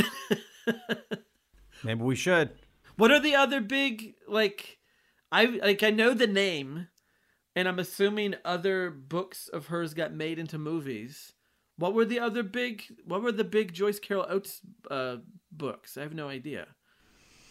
Uh, well, let's see. Uh, oh, Blonde Is that the one that they're currently making into a? I think they're making. Is that the Marilyn Monroe? Marilyn thing? Monroe. Yeah, yeah, yeah. Yes. Wow. You know, Joyce Carol Oates wrote a whole lot of books. I I've read as many of hers as I have read Philip Roth, which is to say none. Zero. But Re- I hear about them all the time. No, have I read, never read a Philip Roth? I Really started read reading. the Human Stain or anything. in- I listened to The Human Stain as a book on on tape. I li- I've listened to several of his books on tape when I was traveling with my, or actually traveling as a solo artist because the band wouldn't let me listen to him. But uh, I should probably listen to more Joyce Carol Oates on when I'm Yeah, driving up and down the coast. Yeah. And then I'm guessing it's because of the Pacific Northwesty connection to this movie, but there's two people from Twin Peaks in this movie. Chris Oh, yeah. Mulkey and John and uh, Richard Beymer. Yeah. So I wonder if it's the same casting person or those guys just live kind of in. Well, the casting person was Mali Finn, Mali Finn, uh, whose daughter is like is a big casting director now, and she cast me in the prom Oh. with Jennifer Jason Leigh, and she also that meant she also cast Cole Hauser. Yeah. Um, she just I felt Mali Finn had a re, had her She finger knows. on the Yeah. pulse of something around then, and I said it in the conversation with Jazmyne, but you know, watching it, that was what really struck me was like, oh my god, this film, the casting in this film is so phenomenal. You know, we've been there's this whole thing in the Oscars like they're uh, removing or downplaying some categories, uh, behind the scenes categories, and on the other hand, I've been seeing a lot of people talking about how we should expand the Oscars Yeah. and casting definitely is Oh, yeah. something that well you can it's so invisible unless it becomes visible and it's just because i have the connection with this casting director that i sort of was aware while i was watching it oh someone assembled this cast Yeah. and left me out of it which is really pissing me off no uh, But how how old were how old were you in '96 or you know? yeah i was i wasn't You were too old to be high school, but I or know. even even Hollywood You're high school. You you're too right Old. you're right you're right They like, who are you gonna be in there? Do you want to be like, the, you know, like who, maddie like- i could have been maddie yeah. Okay. You don't. You didn't watch the film. Maddie's a girl who's the protagonist. Uh, no, uh, it's okay. It's fine. I. I. It's funny. Uh, Angelina Jolie has a similar kind of reveal for her character as my character in my episode of Good Morning Miss Bliss. So that's as much as I need. I'm fine. We both wore black and walked into a classroom and scared everybody. So I did not set a mouse free or not a mouse, a frog. She said a, fro- a frog free because she is a princess, which is not at all the kind of film she is in. Anyway, uh, and then what did you think about how in the middle, like I did not You notice totally it at all. realize. I love it that you're like, wait a minute, I know this person who made this movie. That's hilarious because it's funny because you always do so much prep and so much research before any episode. So it's funny that you just totally missed that you had worked uh, with Annette Haywood Carter before on on Nightmare Four because she was the script supervisor, right?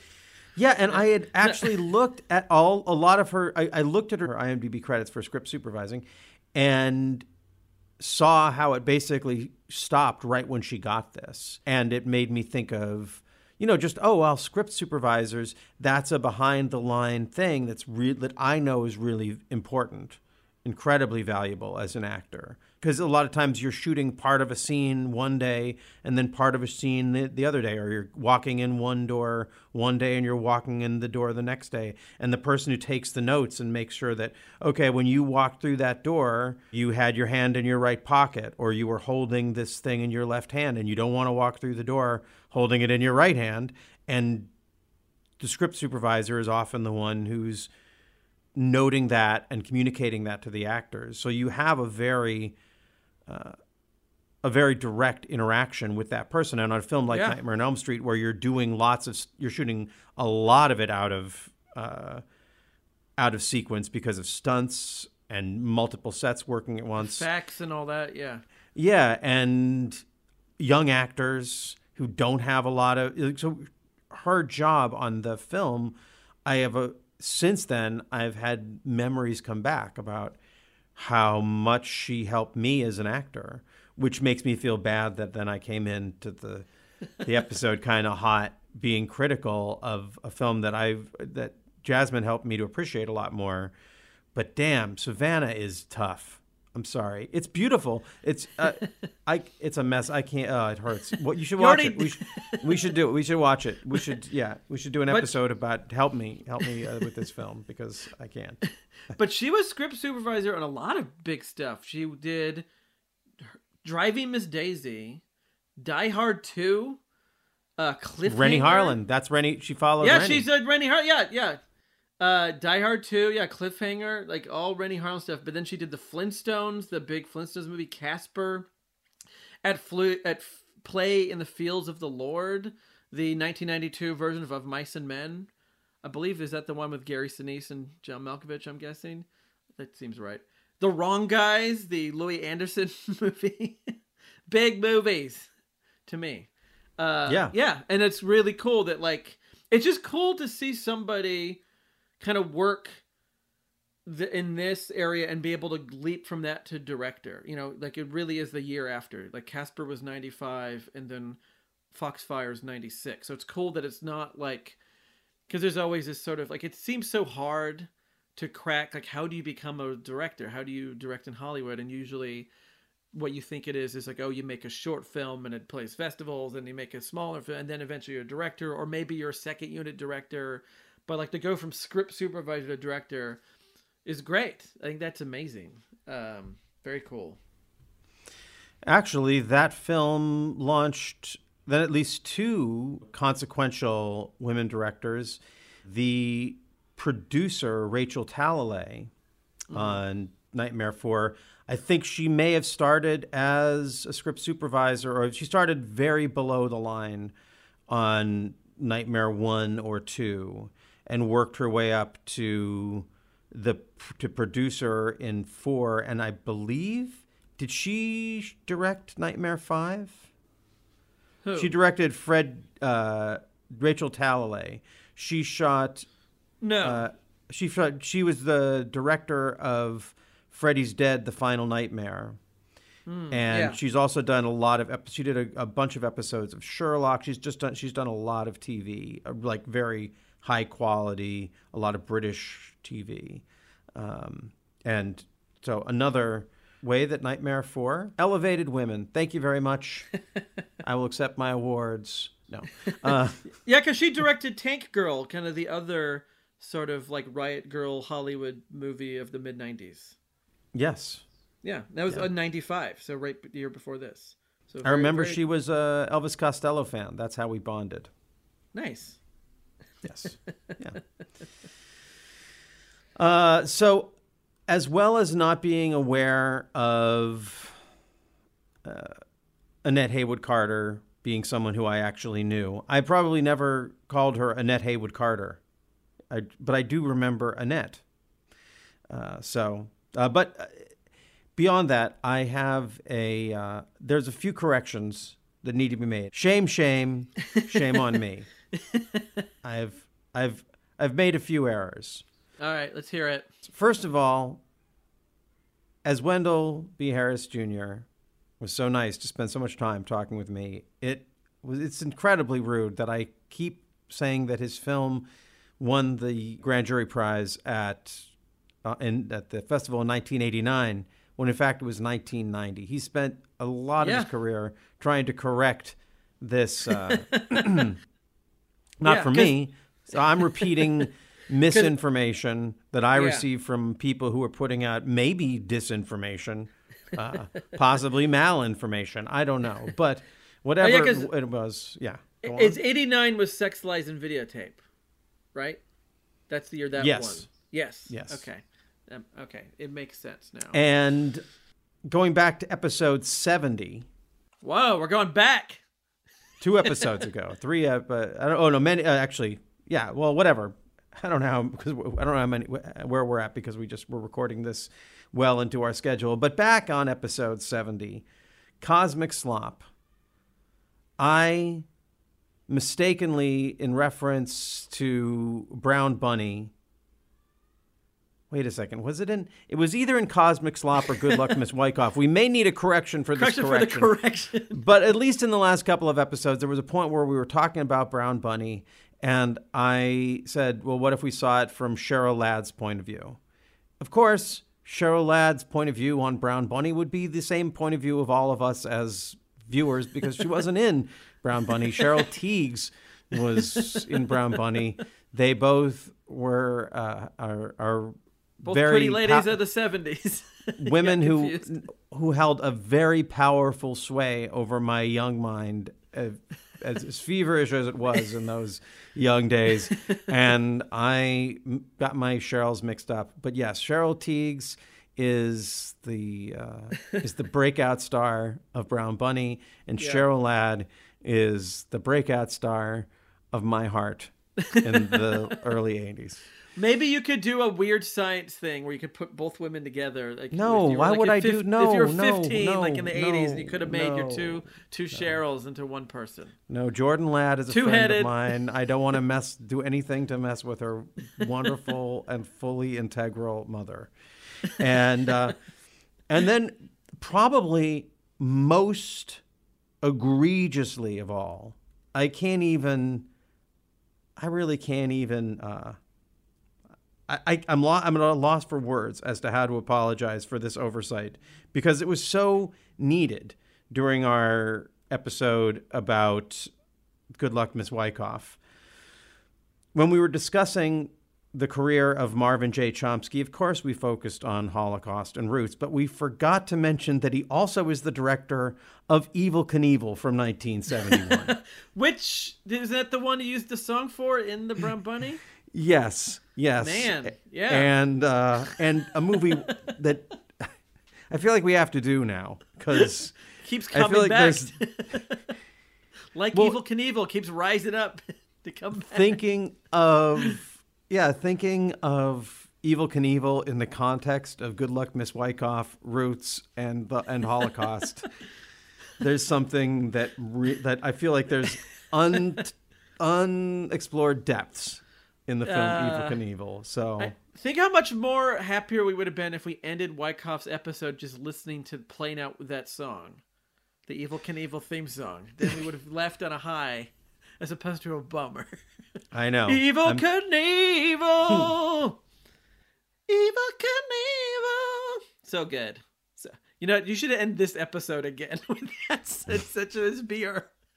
Or going. away. It has nothing to do with it at all. But who cares? Uh, no, no. Let's stick. The, we're gonna we're gonna go out. Listen to with some- our, our our did we play it on the Brown Bunny episode? I think it's Yeah, in there. yeah, we did. Listen to that. You'll hear one of the great songs of of cinema. Um, goes with the film. So good, so bad. like it is, it is a so bad it's good movie, and we don't really do that. But sometimes, you know, sometimes when it's it hits such a fever pitch of that, it flips over to actually just being good again. Yeah. So that's that's the trick that Beyond the Valley of the Dolls pi pulled. That uh, it it was the first time I'd ever seen a movie do that, and since then I've been just I'm I hunger for those moments where you watch something and it just goes, it really goes full bore on its tone in a way that, uh, well, that just is terrible, but it, this, it's a symphony of terrible, which becomes genius. So. Anyway, um, so I apologize for all of those, and I will continue to endeavor to be correct, and when I am incorrect, to to correct myself as much as I correct others, which is you know one of the annoying the- things about being my friend, all friend, the right, time. Bryan? Yeah. yeah. So where are we at now in this thing? Okay. Uh, oh, well, we we we here's an exciting thing, Bryan. In the in the last couple weeks, I've noticed that we have had an uptick of listeners in Australia. In fact, Wow. last week we had more listeners in Australia than we have in our own home country of the United States of America. And Wow. so uh, So it's very exciting to, to know that there are some folks in New South Wales, I believe, listening to The World is Wrong. And welcome to our yeah, welcome to our world. And we'd love to hear from you. If you're ju- uh, I I wonder if it's just like two roommates who have just downloaded everything. Let's hear. I want to hear from those two roommates. Yeah, Reach out maybe- to us, yeah. two guys, or classroom, or you know, Yeah. What what explains at this? work. Yeah. uh, some, yeah, some big Paperboy fans.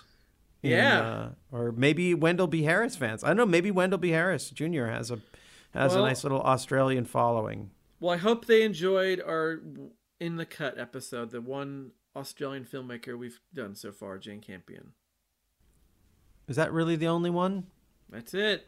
Uh, well, I bet they're sick of here of of having her be their only one. Uh, we'll we'll do a Paul oh no, wait, movie, we've guys. done. Don't worry. and we've done George Miller. We did the well. We talked about George Miller a lot during the Nicole Kidman.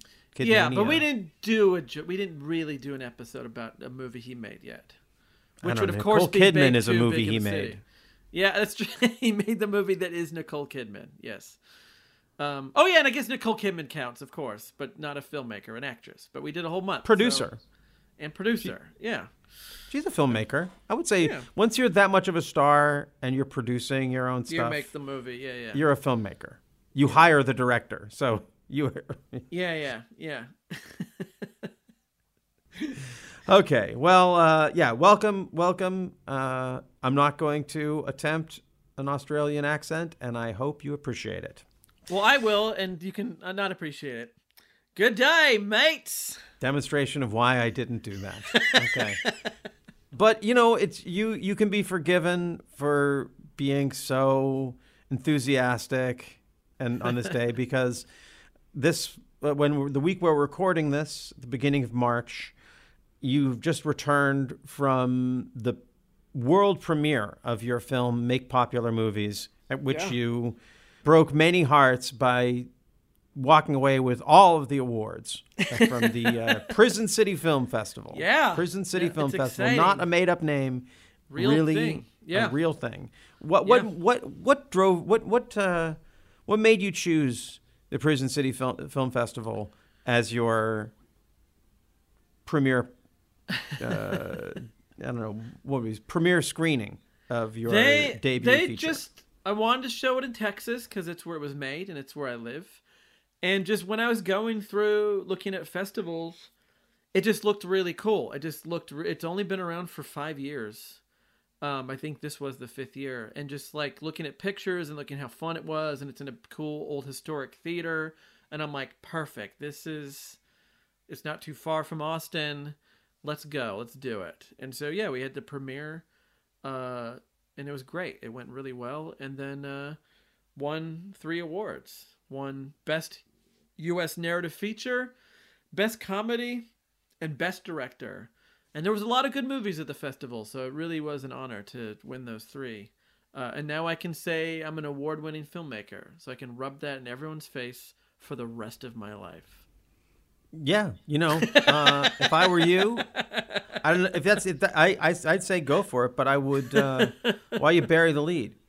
You start with I won Best Director at the Prison City Film Festival. Yeah. motherfucker. And you know who never won Best Director at the Oscars? Orson Welles. Just saying. So you're nothing like Orson Welles. Yeah, I'm gonna make Mank too. well, in a way, wait a Yeah. second. in a way, you are like Orson Welles in that when you were at the peak of your creative and uh, sort of your at the peak of your power in the Austin film scene, you recognized a plucky young kid like your own Peter Bogdanovich, who you welcomed into your world, put in your movie, make popular movies, in a very memeable role. Yeah. And then she has gone on to, uh, well, obviously to to overshadow you and become Yeah, basically yeah. your boss Yeah. at the Austin Film Society.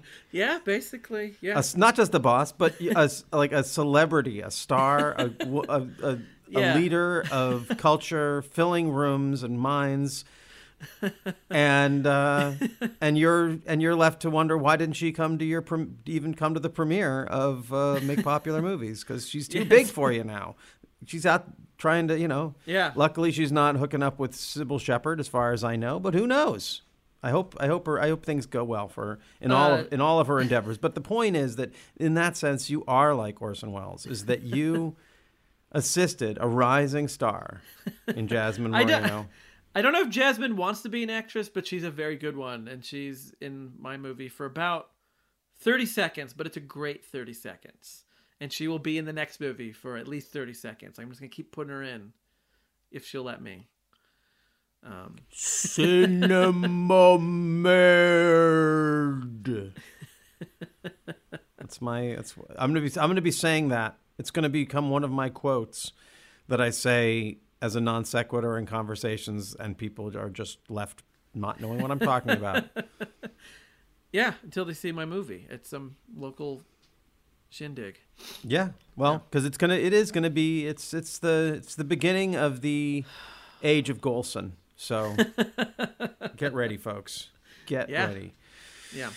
Uh, okay, well, thanks a lot to Jazmyne Moreno for being a part of this. Thank you, Bryan, for introducing her to me. And thank you all for, I don't know, listening to this podcast because I figure if you're hearing me say this, then you have. And if you'd like to give us your thoughts and your concerns, if you want to, you know, com- help us with any corrections, maybe suggest a Joyce Carol Oates novel that we should check out, or more than one, uh, we'll we'll read those on the show. You can reach uh, reach out to us. At, no, we're not going to read the book on the show. We'll read your letter on the show Oh, okay. about the book. Thank you for laughing as a corrective to my uh, mis- uh, confusing speech. And of course, coming up next week, it's Oh, it's the biggest Oh! night. It's the biggest night in cinema. Uh, it's the Oscars. Our next episode is going to be the Oscars, where we celebrate did it. films that got no nominations, zero nominations. That's why we call them our nominees. and uh, we're going to have some guests. Don't Yeah. know all of the guests that are going to be there, but we'll definitely have the return of AJ Gonzalez and Jen Brown to share Yeah. their nominees. And of course, you and I Yeah. have been working our lists feverishly. Yep. And uh, yeah, so uh, the Oscars are coming. Anything? You know, are you excited? Or do you know what I'm- you're gonna wear? Uh, yeah, I'm gonna wear. I'm, I got a nice. I knew. I learned how to tie a bow tie now. Like I taught myself last week, so I'm gonna tie a bow tie for the Oscars. You won't be able to see it, but you'll know that uh, my my my neck will be a little tight But you'll be wearing no shirt. And no pants. There's only a bow tie. And it's like total Chippendales look is what I'm going. Okay, okay. Yeah. Uh, I, I I'm I'm really sweating these. I, I don't know why, because you know I know I'm saying it's the biggest night of the year, but we probably shouldn't be sweating our nominees as much as I am. But there Yeah. are some major battles in my mind, particularly in the acting, actually in all categories. Maybe Pretty there'll be a tie, a rare tie. I feel like I want to do a world is wrong about my own nominees. Like everyone that I choose, that I choose, I want to boo and protest and say no. But the runner-up is the one we really should have been celebrating. Yeah. Well, It's the inside of my mind, Bryan. if you'd like to get in touch with us with any uh, communication, you can write to us at contact at theworldiswrongpodcast.com. You don't do it enough. Uh, I'm sorry, the Jewish mother in me comes out. You don't ever write, and it makes me so sad. It's okay. I know you're very busy, but we'd love to hear from you. If you'd like to just sort of creepily watch us from the corner, you can do that on Instagram at the World is Wrong podcast. And you can find us on Twitter at World is Wrong Pod.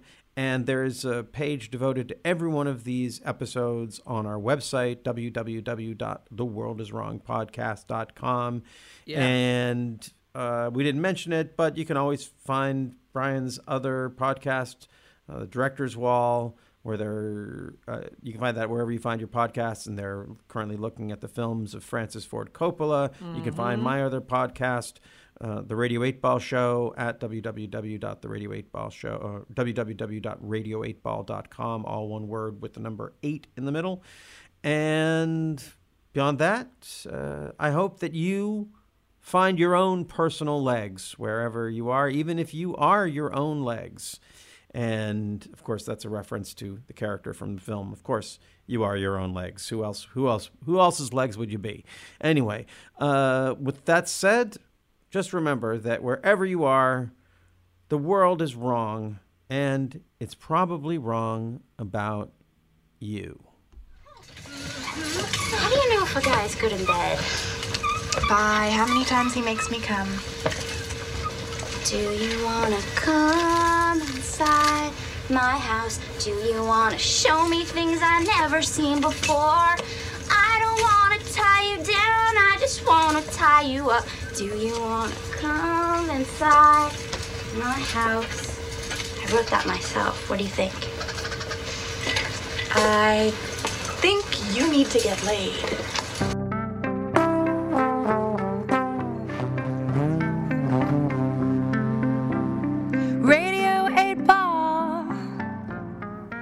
Andras here. When I'm not co hosting the World is Wrong podcast, I'm hosting and producing the Radio 8 Ball podcast, where we answer questions by picking songs at random, like picking musical tarot cards. We've hosted musical divinations for people like John C. Reilly, Patricia Arquette, Tig Notaro, and Fred Armisen, and hosted over 200 songwriters providing the randomly chosen answers from Inara George and Dan Bern to Mose Allison and Allen Toussaint. That's Radio 8 Ball, all one word. You can find us wherever you get your podcasts and download our app from the iTunes App Store. Show.